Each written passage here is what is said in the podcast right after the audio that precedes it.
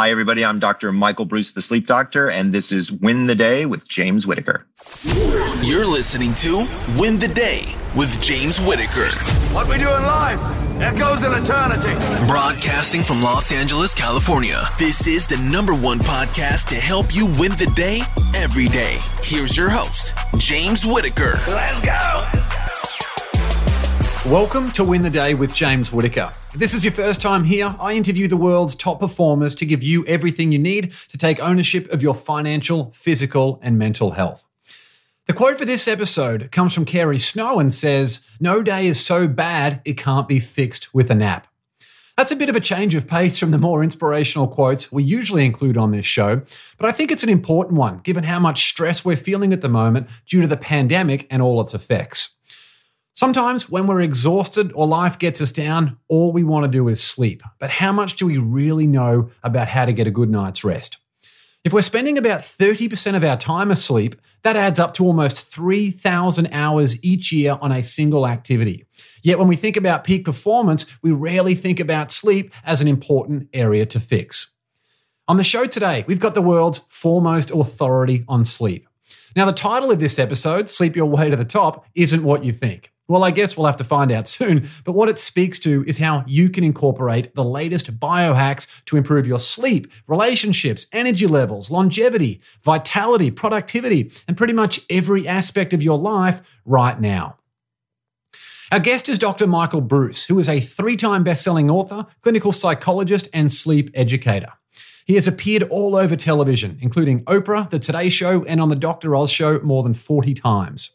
Dr. Breus is also a regular contributor to major publications such as the New York Times, Wall Street Journal, and the Washington Post. When he's not doing media appearances, Dr. Breus works with some of the most successful individuals on the planet who want to perform at their peak with as little sleep as possible. In this interview, we'll go through the exact moment Dr. Breus realized he was going to change the world, a five point plan to improve your sleep right now, the latest hacks in sleep science to help you perform at your best, and a whole lot more.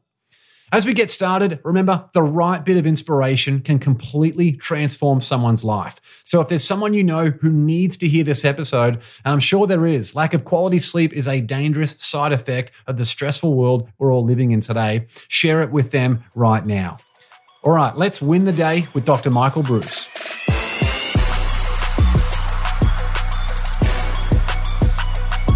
Well, Dr. Breus, great to see you, my friend. Thanks so much for being on the Win the Day show. I am excited to be here. Thank you for having me. Well, to kick things off, is there a story from your childhood that encapsulates what life was like for you growing up? is there a story from my childhood that encapsulates? That's a good question. I wasn't ready for this. I'm going to have to think for a second. Story from my childhood that encapsulates how I was brought up. Well, I can tell you about how I was brought up a little bit. Um, so I had a very interesting upbringing, which I think now that you're making me think about it has a lot to do with sort of how I became the guy that I am. Uh, in that uh, my parents were separated when I was nine. And um, I'm 53 years old. And so back in those days, very few kids ended up with their fathers. And I, my father ended up having full time custody of me. And it was just kind of he and I against the world for a very long period of time. And um, you know, I've I've played that role um, as the sleep doctor. You know, I was one of the first people. I was the very first sleep blogger on the Huffington Post. You know, I was one of the first clinical psychologists to take and pass the sleep medicine boards. You know, things of that nature. I'm I'm very comfortable um, being the lone wolf, as it were. Not to mention that I am a wolf chronotype, which we'll talk about in a moment. Um, but you know, that's a lot of who I am. I I'm pretty confident um, and um, I I feel comfortable in my own skin for sure. Yeah, I love it. Well, you've been able to effortlessly uh, do so much to help so many people. You've got so many amazing media appearances and, and things that you've done. Okay, the there's a lot of effort there. Let's not say effortlessly. That's there's true. there, but I'm uh, no, sure. Thank you for saying so. I appreciate it. I meant to say more that you, you make it look very, very easy from the outside looking in for all the amazing things that you've, you've done to make the world a better place. And of course, help people with their sleep, which has so many other ramifications for them. Can you take us into the moment that you realized that you weren't just going to be a regular health professional, that you were going to actually drive the industry forward and change the lives of millions of people in the process? You know, it was interesting. Um, the very first time I was on television, um, I walked off and it was like electric. It was like I, I, didn't. It was so funny because people always say to me, I, it was one of the first um, appearances that I made, and um, I didn't even see the audience. You know, I was so in the zone and I was so focused, and I delivered this great information, and I just became so comfortable out there, and it was just like this is exactly where I need to be. Um, and I, I don't know, maybe I'm a ham. Uh, maybe uh, you know I've got enough ego to pull it off, type of thing. But I I like getting in front of people. Um, I like talking about sleep. I like mixing it up. Um, I like controversial ideas surrounding sleep and sleep science. Um, and um, here's the thing that's cool for me um, as a topic. Uh, you know, my wife says it all the time. She's like, honey, you wouldn't be nearly as interesting, you know, if you were a cardiologist, you know, because there's lots of those floating around out there. No, no disrespect to the cardio guys. I have one myself.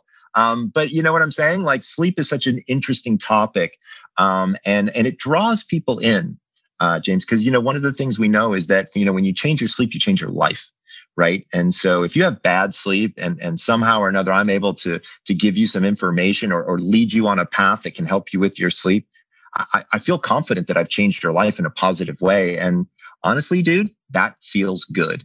Um, I just like doing that. Um, and um, and it, it, early in my career, I know I'm rambling a bit, but early in my career, you know, I, I people would come and they would they would be so excited to tell me how much I had changed their lives. Um, and um, and after a while, it was every single day there would be five people, ten people, fifteen people, and I kind of said, you know, I, want to get the message out bigger because at the time I was practicing, um, and you can only see about thirty patients in a day right? And I mean, let's be fair. I was seeing 30 patients a day, you know, five days a week, and I was crushing through 150 people. Um, good care of medicine, making sure that everybody's well treated, but it wasn't kind of where I wanted to be or where I thought the world kind of needed to hear. Um, so oddly enough, uh, one of my best friends got a vice president job at a company that was called Medscape at the time, and then turned into this big old company called WebMD. Um, and he was like, Hey, Michael, have you checked out WebMD? So I went on it and they didn't have anything about sleep on there. So I, being my lone wolf self, decided to create a document that had all the places on the website where they needed to have more sleep information. And I sent it to my buddy who apparently sent it to his boss. And his boss then said, Go hire that guy. And that was how I became the WebMD um, sleep specialist. And I was the WebMD sleep specialist from the time they launched for 15 years. Um, and, you know, that's a big audience um, uh, it was so much fun. Um, getting, you know, being able to, like, I did a chat. You remember back in the day when they had chat boards? Mm-hmm. Like, I would answer questions live on chat boards for in WebMD about sleep. And I mean, we, I think we counted, I answered over 5,000 questions in there at one time. You know, it's like I just feel the need to educate, and people are so receptive because it's just not an area where people get a chance to meet folks like me. So, you know, again, not breaking my arm, patting myself on the back, but I will say that I feel like I have a purpose um, and I feel like I have a passion. And so I feel like this is the point where purpose and passion hit for me with sleep. And that's what kind of drives me in that direction. Absolutely. It sounds like having these transformations for other people actually gives you a lot of energy along the process. And now that you've now that you've worked with regular folks right through to celebrities at the highest level, is there a particular transformation that you're most proud of? Oh wow! You know, I'll, there's a there's a few actually. Um, so uh, there's quite a few cases that were really there's some sad cases um, for sure, um, but there were quite a few cases that were were pretty amazing. Um, of the of the more famous cases that I've worked on, uh, Carson Daly uh, from the Today Show.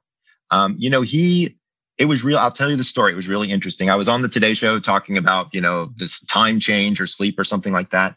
And he pulled me over to the side. We weren't on camera. And he was like, dude, I'm exhausted. And I was like, okay, hold, let's hold tight. So we did the segment and I came back afterwards and we, we went over to his dressing room and I'm like, tell me what's going on. And, you know, he, he had gained a little bit of weight over the years and, you know, he, and he, he said so. He was like, cause he's also, people don't know this, but he's on the Today Show and he's the executive producer of The Voice at the same time. He flies every single week back and forth across the country. So not only does did, did, was he exhausted? But we could potentially have jet lag issues going on. There's all kinds of stuff that could be going on. So I dug in and turned out he had sleep apnea. Um, and so we worked with his doctor, got him sleep testing, the whole thing. And now we've got him on a solution that helps him, you know, sleep. And he's losing weight. He has more energy. Like he was really concerned about what he called his shelf life. Right. He was like, look, I'm on TV. How long can I be on TV, Michael? And uh, I think now he can be on for quite a bit longer. You know, yeah. it's it's amazing when you when you I'm telling you something, dude. When you change somebody's sleep, you literally change their life. Yeah, absolutely. It's amazing. Thank you for sharing that. We often hear about people in terms of peak performance. They want to focus on things like nutrition uh, and fitness. Yet there yeah. is so much yeah, there is so much misinformation out there on things like nutrition and fitness. Is it exactly right. the same with sleep, considering we spend so much more time during the day sleeping than we do eating for, for the most part, or on yeah. our fitness? Are there so many misconceptions out there? And what are the biggest myths that need to be busted with sleep?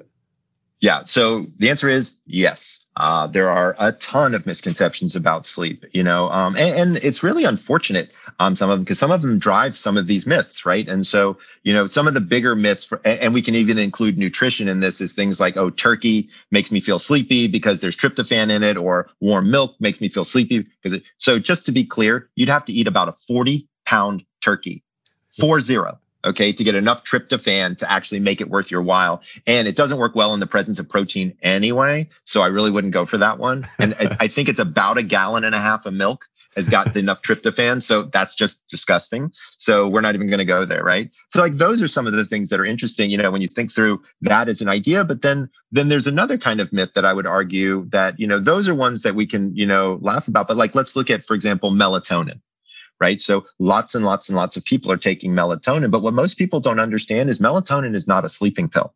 Melatonin is a sleep regulator, not a sleep initiator, right? Melatonin doesn't make you sleepy. What melatonin does is it helps your brain think that it's bedtime from a circadian rhythm perspective, right? So I'll give you a great example. Uh, we, you know, we were talking about Carson Daly. I have another patient. Um, if you're familiar with um, uh, electronic dance music, his name is Steve Aoki. He's a DJ. He does almost 200 shows a year in different countries every single time, and his jet lag is unparalleled, right? But when we're talking about something like this, what we're looking at is scheduling trying to understand how to schedule flights, working through some of those different issues with them, and then trying to understand what to do. Well, melatonin is very, very helpful in that process of getting people adjusted to a new time zone because it tells your brain it's bedtime when your brain didn't think that it was bedtime before, right? That's great when you're Steve Aoki and you're jet lagging all over the place or Carson Daly flying back and cross. But when you're not crossing time zones and you're lying in bed, not sleeping, you really probably shouldn't be taking melatonin, right? Because that's really not what it's there for.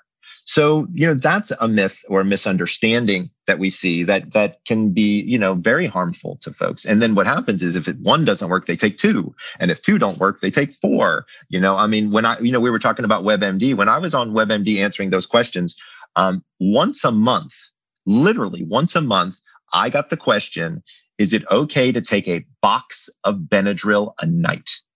20 10 milligram tabs? The answer is no, it's not okay. But that's people are desperate, man. Like when you don't sleep, it hits you to your core. You turn into somebody that you don't like. Um, nobody around you is particularly thrilled um, with you either when you're not sleeping. It's it's hard to to not have sleep. And many people who don't suffer from sleep problems they really don't understand it. They're like what are you talking about? Close your eyes. Just go to bed. Come on. It's easy. Um, and you know honestly dude people are tortured um, with some of their sleep related issues. And you know right now when we're talking about the pandemic and kind of what's going on in the universe um, this is arguably the most stressful time any of us have ever had. And it's not it's not the kind of stress that we're used to to be fair right? Like, you know, I, I, we were talking before we started, you know, I live here in Los Angeles, you know, a, a big stress here in Los Angeles is traffic, right? You know, traffic doesn't mean crap compared to a pandemic. You know what I mean? Like, I'm worried about things like my entire family's health. Mm. Right? Like my grandparents, my parents, my kids, my wife, my extended family. I've never had to worry about everybody all at the same time. I've had to worry about certain people here and there, of course, as anyone would. Um, this is a different kind of worry, financial stress worry, right? Many people are suffering incredibly financially right now, right? What, what kind of weight does that put on your brain before you're getting in bed at night, right? Does, does that cause an insomnia? You bet it causes an insomnia, right? And so I would say that right now, it, if people turn to me and say, Hey, Michael, I'm sleeping great. I'd be like, What's your trick, dude? Because nobody's sleeping great right now. Um, we all have got issues. And even I'm the sleep doctor. And let me tell you something. If something's going on with one of my kids, you know, if when the pandemic first hit, yeah, I didn't sleep so great. Okay. That's okay. The message here is, is that we're all humans. Okay. And sleep is a reaction for us. So think about it like this. If you notice that your sleep is not so great, it could be a window into your health, right? It could be uh, giving you some clues about something that's going on for your mental health, or it could be giving you clues about something that's going on for your physical health. But to be clear, if you're healthy, both mentally and physically, you should sleep pretty well, um, generally speaking. Yeah, it's funny, isn't it? On that balance side, the times when I've had trouble sleeping is when I'm super excited about my work and the things that I've got yep. going on, or the complete opposite when I'm super stressed right. and, and on the brink of uh, on, on the brink of burnout. What are some sim- what are some simple things that anyone watching this on YouTube or listening to the podcast can do right now to improve the quality of their sleep? Oh, this is an easy one and it's not going to cost you anything, okay? I got a 5-step program. It's super simple. People are going to love it. So step number 1 is to wake up at the same time every single day including the weekends. Okay, so I know that sucks for most people because they're like, oh, I want to catch up on my sleep on the weekends, Michael. Come on. So here's the deal: is if you if you wake up at the exact same time every single day, what will happen is is that the quality of your sleep will improve because your circadian rhythm is consistent. Okay. When, because remember, when you wake up, that's kind of like the reopening of the package, right? And so the new day comes, sunlight comes in, and then all of your hormones kick off and go into gear. So if you do that at the same time every single day, your brain knows what's coming. It can prepare for it and it's much more efficient. Also, by the way, if you wake up at the exact same time every single day, what you will find is that the amount of sleep that you require begins to shrink. So I did this experiment on myself. And so I'm a night owl, what I call a wolf. And I go to bed around midnight every single night. That's just what I do. I really can't get in bed before midnight. That's just me. Um, and so I got in bed at midnight and I woke up around 740. After about a month of it, I was waking up at 720. After another month of it, it was seven o'clock.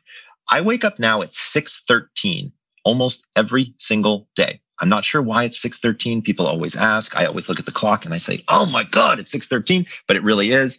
Um, but my entire sleep cycle shrank by almost a full cycle, like almost a full 90 minute cycle. I pushed in. I get six hours and 13 minutes of sleep. And I've looked at it on trackers and my sleep is fantastic. What's happened is the consolidation has occurred because of the consistency. Step number one, wake up at the same time every single day. You will get higher quality sleep and you will probably need less unless you have an underlying sleep disorder or something like that. Step number two has to do with caffeine. So, okay, we get it. Caffeine is a problem. It's a stimulant. I understand. Um, but what we know is it's got a half life of about six to eight hours. And so, with a half life like that, what we do is we say stop caffeine by 2 p.m. Eight hours later is 10 o'clock. That's kind of where most people in North America start to tend to turn in. So that's the the reasoning behind the recommendation. Okay. Now I guarantee you, there's a listener or a watcher out there who's going to be like, "Ha, sleep doctor. He doesn't know what he's talking about. I can have a cup of coffee, espresso cappuccino minutes before going to sleep, and I can fall asleep no problem. I think so, I've said that before as well. well, see, there you go. So let's let's bust that myth. And so here's what's interesting: is it turns out that people have different caffeine sensitivities. So um, different people. I, I, had one patient who um, honestly could drink a pot of coffee and go to sleep, and I had another one who could eat a, a chocolate bar, a, a square of chocolate, and be up for days. So that's number one. But here's the other thing: is for my patient who could drink a pot of coffee and go to sleep. If you stick electrodes on somebody's head, caffeine's a stimulant. You, you can't stop the fact that it is stimulating. And what it does is it almost completely obliterates stage three, four sleep. For folks out there who don't know, stage three, four sleep is your physical restoration. That is your wake up and feel great sleep. You do not want anything messing with that. And right now during COVID, I'll tell you why even more importantly. During stages three, four sleep is where growth hormone is emitted. And this is where your killer T cells are produced. Killer T cells are what fight viral infection. Hello. we want as much stage three, four sleep as we can possibly get right now. So please, please, please slow down your caffeine. And if you could eliminate it altogether, that would be great. Don't do it cold turkey. I had two patients end up in the ER, believe it or not, going cold turkey off of caffeine. One of them had a seizure and one of them just couldn't stop puking. It was a mess. So slow, if you're if you're a heavy, heavy drinker, slow it down over the course of time. But if you can, stop caffeine by 2 p.m.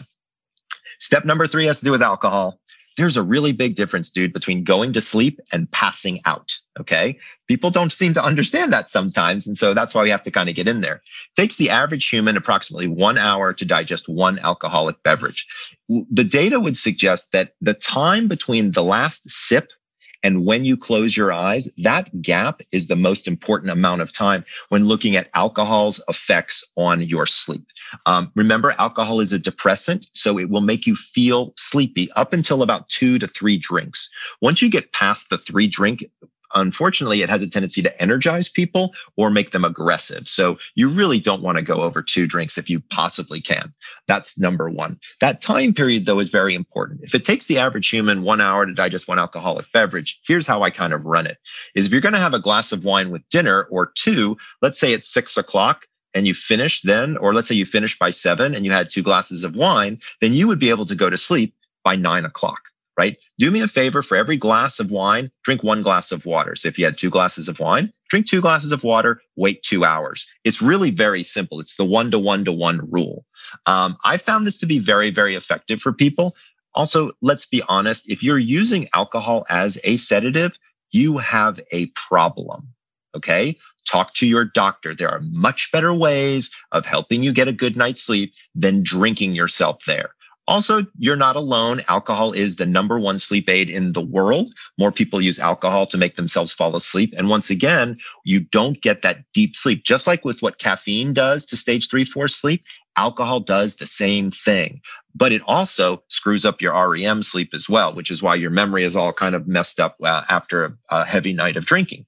So if you can, stop alcohol three hours before bed. On to the more positive side of things is exercise. So I'm a huge fan of exercise. Um, and but the good news is you don't have to run a marathon. Okay. Exercising daily is incredibly important. And I would argue, especially during the pandemic, this is one of our biggest issues. Remember, guys, sleep is recovery. If you do not do anything to recover from, your body is not going to sleep as deeply. It just doesn't work that way, right? So get your butt outside. Um, sunlight is an important and good thing. So is fresh air and so is exercise. But if you're going to do your workouts, which I want you to do, you need to be careful because remember, sleep follows the core body temperature cycle. And so as you fall asleep, your core body temperature begins to drop. Unfortunately, exercise raises our core body temperature, which is why we sweat. So step number four is to exercise daily, but stop exercise four hours before bed. Last step, step number five. I know I'm a little long winded on this one, but I promise it, I'll get there, is for waking up. So when we wake up in the mornings, what we really want to make sure of is that we can kind of clear the brain fog and get ourselves moving. Do not drink coffee as the first thing that you drink. Um, most people don't realize it, but sleep in and of itself is a dehydrative event. Um, from the humidity in our breath, we lose almost a full liter of water every night. Um, so you should, sitting by your bedside, you should have about 20 to 30 ounces of room temperature water in a refillable glass, jug, mug, whatever. Okay. Um, every single night, you should put one of those there. When you wake up in the morning, take five to 10 deep breaths just to activate your respiratory system and orient yourself to space. Sit around on the side of your bed, grab your water, walk to the window, and get 15 minutes of sunlight. Michael, why sunlight? So the data would suggest that blue light in particular hits a particular cell in your eye called a melanopsin cell, which sends a signal to your brain to turn off the melatonin faucet in your head. We want the melatonin off when we wake up. This is why we like blue light in the morning, but why we don't really like blue light at night because it suppresses melatonin as well. Do me a favor. If you've gotten out of the bed, grabbed your water and walked over to the window to get your sunlight, put on a robe. I'm just saying, I'm just saying, put on a robe. So, in summary, step number one, wake up one time. Step number two, stop caffeine by 2 p.m. Step number three, stop alcohol three hours before bed. Step number four, exercise daily, stop exercise four hours before bed. And step number five is drink 30 ounces of water and give the sun a high five for 15 minutes every day. So many amazing things to unpack there. first, first of all, if, if, you mentioned marathons, if someone say if I do a marathon today and my body is mm-hmm. absolutely exhausted, yet I'm usually waking up at five o'clock in the morning, do I set an alarm to wake up at five o'clock tomorrow, even though I am physically really, really exhausted, or do I give my body just one day off to sleep as long as it wants? I would give your body one day off to sleep from a marathon because it's such an extended type mm-hmm. of thing. Um, when I work with professional athletes, usually the day after the game, contest, or race, um, we kind of let them sleep in. Also, depending upon the competitive nature of it, you, they end up doing a lot of damage to their bodies. And you know, in marathon work, everybody gets hurt by the end of the marathon.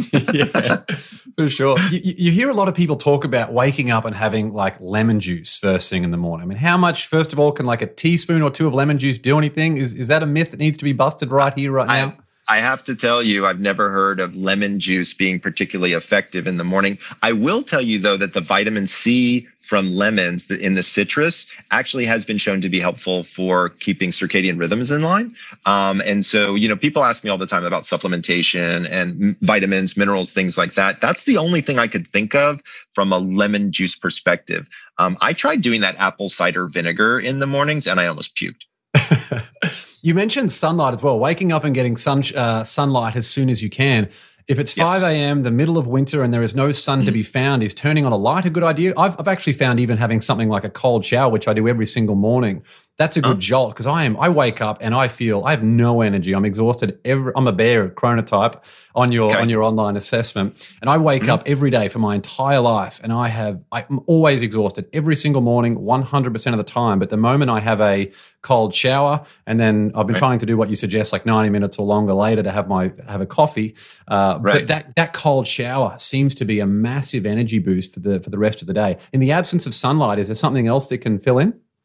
Well, so there are actually commercially available light boxes, believe it or not. So you could go on to Amazon, um, and Philips makes one called the uh, Go Light, G O L I T E. Um, it's I think it's 90 bucks. I have one in my suitcase because I use it for jet lag when I travel, right? Because you can forward your circadian rhythm using light caffeine and melatonin and sleep in particular patterns. Um, that's how we work with people like Steve Aoki and Carson Daly. We we mess with all of those things. We have an algorithm. It's actually pretty cool. Um, but you know, when you kind of look at those things, I would say light is certainly one thing that would be helpful in the morning. Um, the the temperature challenge is definitely helpful in the morning. I do a temperature challenge most mornings. I don't do it for my entire shower. I do it for like the last 30 seconds type of thing. I don't have a cold plunge at my house, although I kind of like one. It's kind of a cool idea. Um, it's definitely alerting. I can assure you of that. Um, it, for healthy ways to wake up in the morning, um, I also think that breath work is something that I've personally found to be very helpful. I have a men's group that I meet with every morning on Zoom, and um, we do Wim Hof breathing together. I don't know if you're familiar with Wim Hof. Absolutely.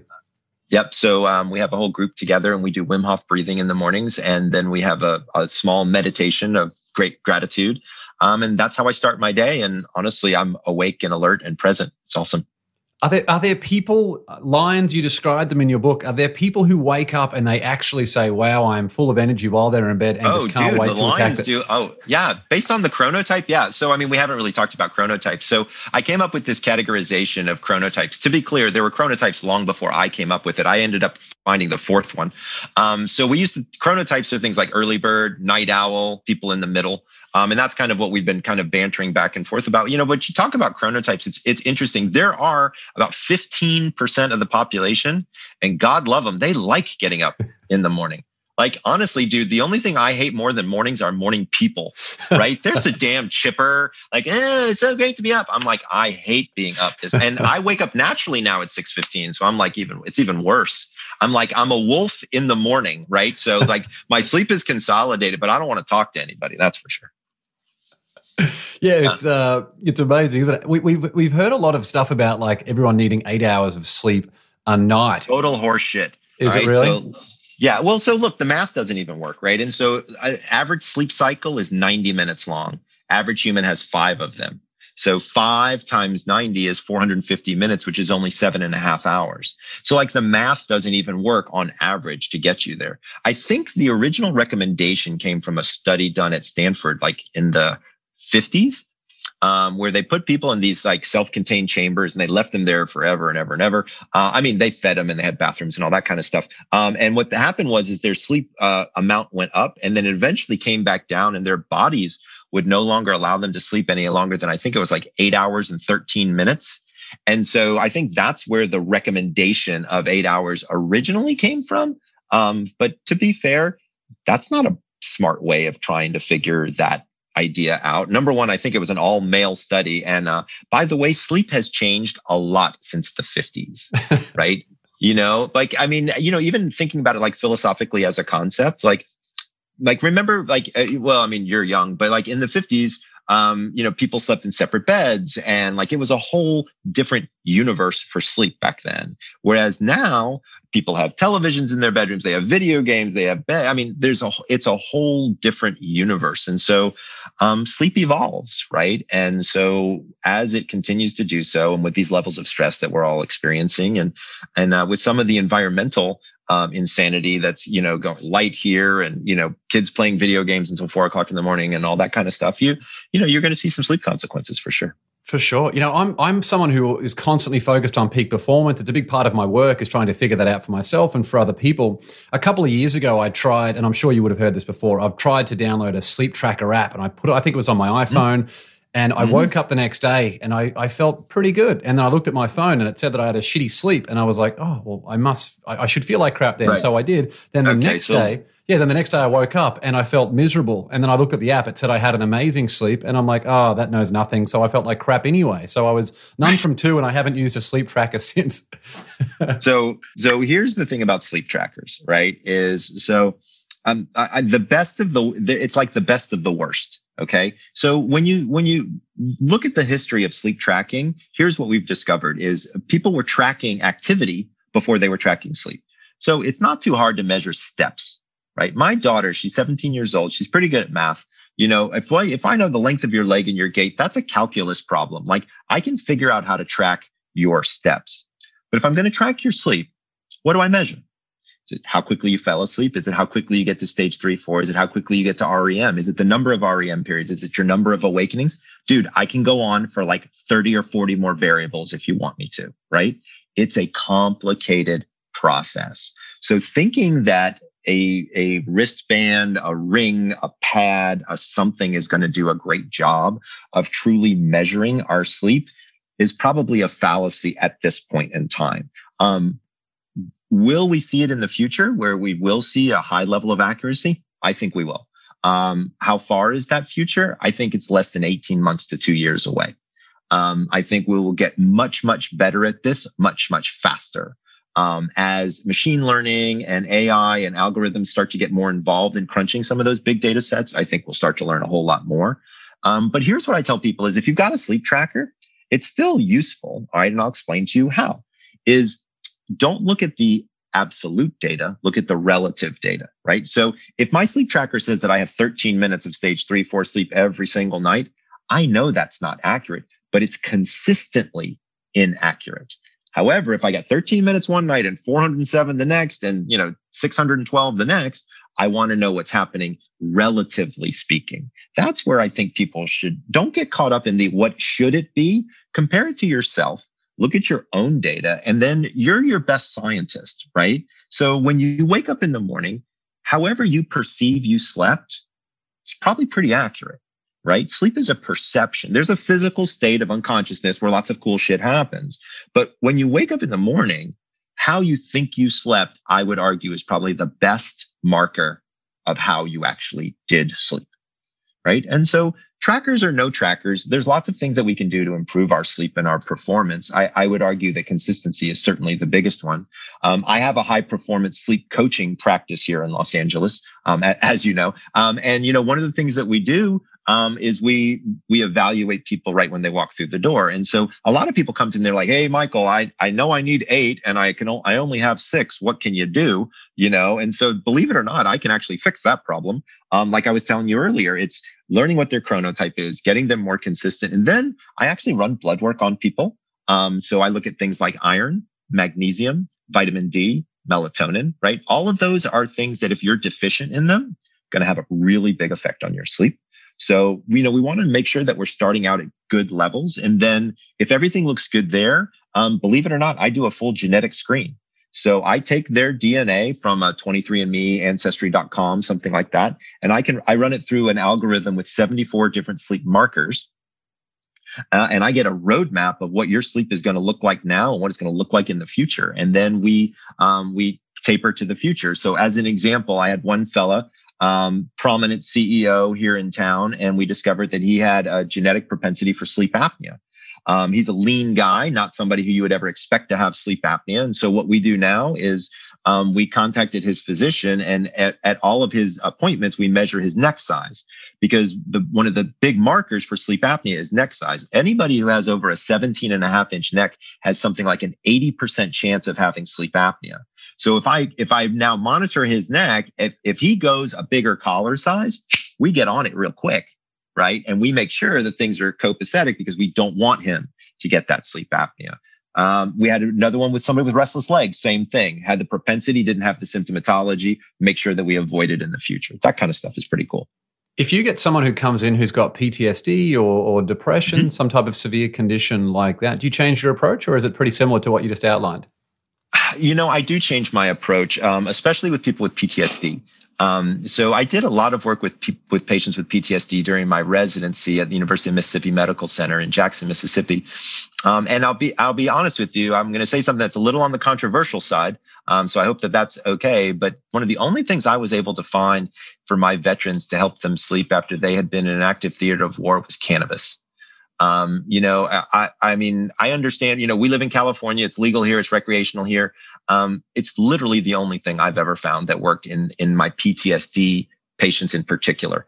Um, there's this hyper vigilant switch that pops in these folks. You know, if you've been in an active theater of war, um, you know, your head's on a swivel, you know, you're making sure that you're okay at all times. That just doesn't turn off when you come home. Um, and so, and, and, I'm not suggesting everybody goes out and smokes weed to sleep. Okay. But what I am saying is, is that there's a, there's something there, right? There are lots of now um, sleep related products in the dispensaries. Um, most of them, to be fair, don't work particularly well. Um, I do believe that THC is an important component in reduction of anxiety. I believe that CBN, um, which is one of the cannabidiols, can be very important uh, in helping uh, with sleep. Uh, there's some interesting data to suggest that. CBD Unfortunately, you'd have to have a tremendous amount of it as far as the data is concerned to make it be really effective. So I don't think we're there yet, but for PTSD, I think we're close. Um, and I, I'm excited to see some of those cannabis studies kind of come out. Depression is a whole different ballgame. So, you know, PTSD in my mind, I think of it more on the anxiety side of things. While there's a tremendous depressive component to this, and I understand that, um, depression in and of itself is a far is very interesting um, when you look at it. But you know, for people who have depression, they have very interesting sleep signs. So, for example, most people you don't see REM sleep approach until about 80 minutes into the into the cycle. With people with depression, 30 minutes in, they're in REM sleep. Three zero minutes in, they're in REM sleep. So sometimes we're in the sleep lab. We can identify somebody with depression sometimes before they even know they have it, which is kind of an interesting, you know, concept, right? It's a biomarker, if you will, um, for depression, which I think is in and of itself quite interesting as well. So, I mean, again, there's lots of different ways to approach all of these different things. Uh, obviously, it's all about good medicine and good science. Absolutely. Have you noticed anything about the delivery method of cannabis? Like, is it smoking versus edibles or anything uh, else? Yes. Great question. Great question. I would argue that the preferred um, uh, administration method um, would probably be a tincture, like a dropper, right? With a liquid that you could put underneath your tongue. Because for sleep, we have to get it up and in to your brain fairly quickly. And so if it's a gummy, you got to eat it. It's got to go down to your belly. It's got to mix around. It's got to get back up there. You're talking about, you know, 90 minutes um, or so. I'd love to see um, a tincture that would work a little bit faster. Um, things of that nature, I think would make sense. Sure. I, I, know you've got your sunglasses out now, or your, your glasses yep. rather, the block light, which is amazing. People who mm-hmm. work at nighttime, say if they if they do if they Shift based work. on their chronotype, yeah, yeah, they should be working late at night. But if they do want to work in front of a computer, is it the mm-hmm. is it the light of the computer and the devices that they're on, or is it their brain being an absolute beehive of activity that keeps them awake at night? Dude, it's both, hmm. right? It's both, right? So we've got it. It's a two factor thing here. So, you know, I'm the only sleep doctor, I think, in the universe that says it's okay to fall asleep with the television on um, because it's passive content, right? You're lying back, content is just kind of flowing over you. You're watching an old episode of Seinfeld. You close your eyes, you're barely listening, and you fall asleep. Okay. That's very different than trying to get your high score on Candy Crush you know, right? Or trying to knock it out on Facebook and get through as many things as you can. You know, like that's an active engagement that I think we want to say no thank you to. Um, but the, blue light in of itself and the active brain, like you identified, I would argue that it's both. All engine running. Liftoff. We have a liftoff. Well, do you mind if we move into the rocket round now? I'm just conscious of your time. Have you got about three or four minutes left for some questions? Rocket it up. Let's brother. do it. All right. This is uh, 10 questions for some fairly quick answers. Number one, what quote inspires you the most? Oh my gosh. I'm not very rockety. What quote inspires me the most? Oh, um, uh, I can't remember who said it, but um, it's every day is a good day. I either win or learn. Love it. I know there's a few people who said that. Nelson Mandela, Conor McGregor, a whole bunch of people. Thank win you. or learn. Thank yeah. you. Nelson Mandela. That's who I heard it. Yeah. Love it. One of my favorite. Uh, number two, morning coffee or evening wine? Oh, I don't do either because neither one's great for sleep. Um, but what I'll tell you, I do do in the morning is I um, I am hydrating, uh, and then I'm taking my magnesium and all my supplements. Number three, what's one bit of advice you would give your 18 year old self? Oh, dude, my 18 year old self, buy Apple. I think that's the best answer we've had for that question, actually. Number four, what book do you gift the most? Oh, um, oh, I have it. Where is my um it's uh here it is. Yeah. It's called um I just started giving this to people. It's called The Daily Stoic. Um, I don't know if you've ever heard of it. It's by Absolutely. Ryan Holiday. Ryan Holiday? Yeah, yeah. Yeah, yeah, it's really interesting. It's just it's about the you know the great Greeks and and their philosophies and thinking about stoicism and just like you know how to be a, a good human. I like that one. Love it. Oh, Number oh, and five. the second one I just started reading, which I would recommend, I, and I'm probably going to give it away. It's called Green Lights. It's by Matthew McConaughey of all people. Oh yeah, it's, it's a brand new one, isn't it? Yeah, it's really good. Yeah, I need to check it out. I haven't read that one yet. Number five really was was there a vulnerability you once hid within that became your superpower? Yeah, I used to not like to talk in front of people. Look at you now. I know. I mean, I've been on Tony Robbins stage in front of 13,000 people. I've been on, you know, with Dr. Oz. It's crazy. But yeah, I was not, uh, I wasn't always like this.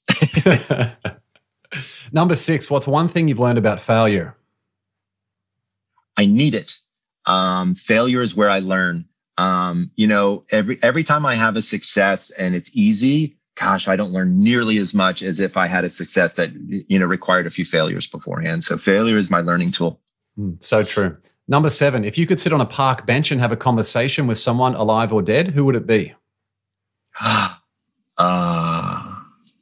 oh, that's sad. Um, so the father of sleep medicine just passed away. His name's Bill Dement. I'd kind of like to say goodbye to him. Mm, love it. Number eight, what tool or resource best helps you run your life or your business? What tool or resource best helps me run my life or my business? Um, you get a lot of products of your own here. This is a good chance for a, I know, for a plug. Here. I know. I can hype it up, plug it up. Um, honestly, um, my adherence to my schedule um, and my just discipline in that has probably been the thing that's been the most influential. But if I had to pick something, I would say my breathwork group, my my men's group. Um, sometimes it's good to just talk to guys. For sure. Number yeah, especially in this world of isolation and things that we're in at the moment, I think it's nice just to have any type of, of social contact, whatever it yeah, might be. Absolutely. Number nine, share one thing on your bucket list. Oh, uh, well, one of my bucket things was um, speaking for Tony Robbins, um, which I got to do. Um, yep, yep, I got to do that. It was I was on the last live UPW Um, so it was in Miami, 13,000 people in the audience. It was a rush. I love it. And last question What's one thing you do to win the day? Show up. Um, I show up positive. Uh, that's been a struggle for me for a long time. Um, and that's really what I do every single day. I wear a bracelet and it's got um, positivity and patience on it. And I think about those two things every day. If I can do those two things, I am good to go.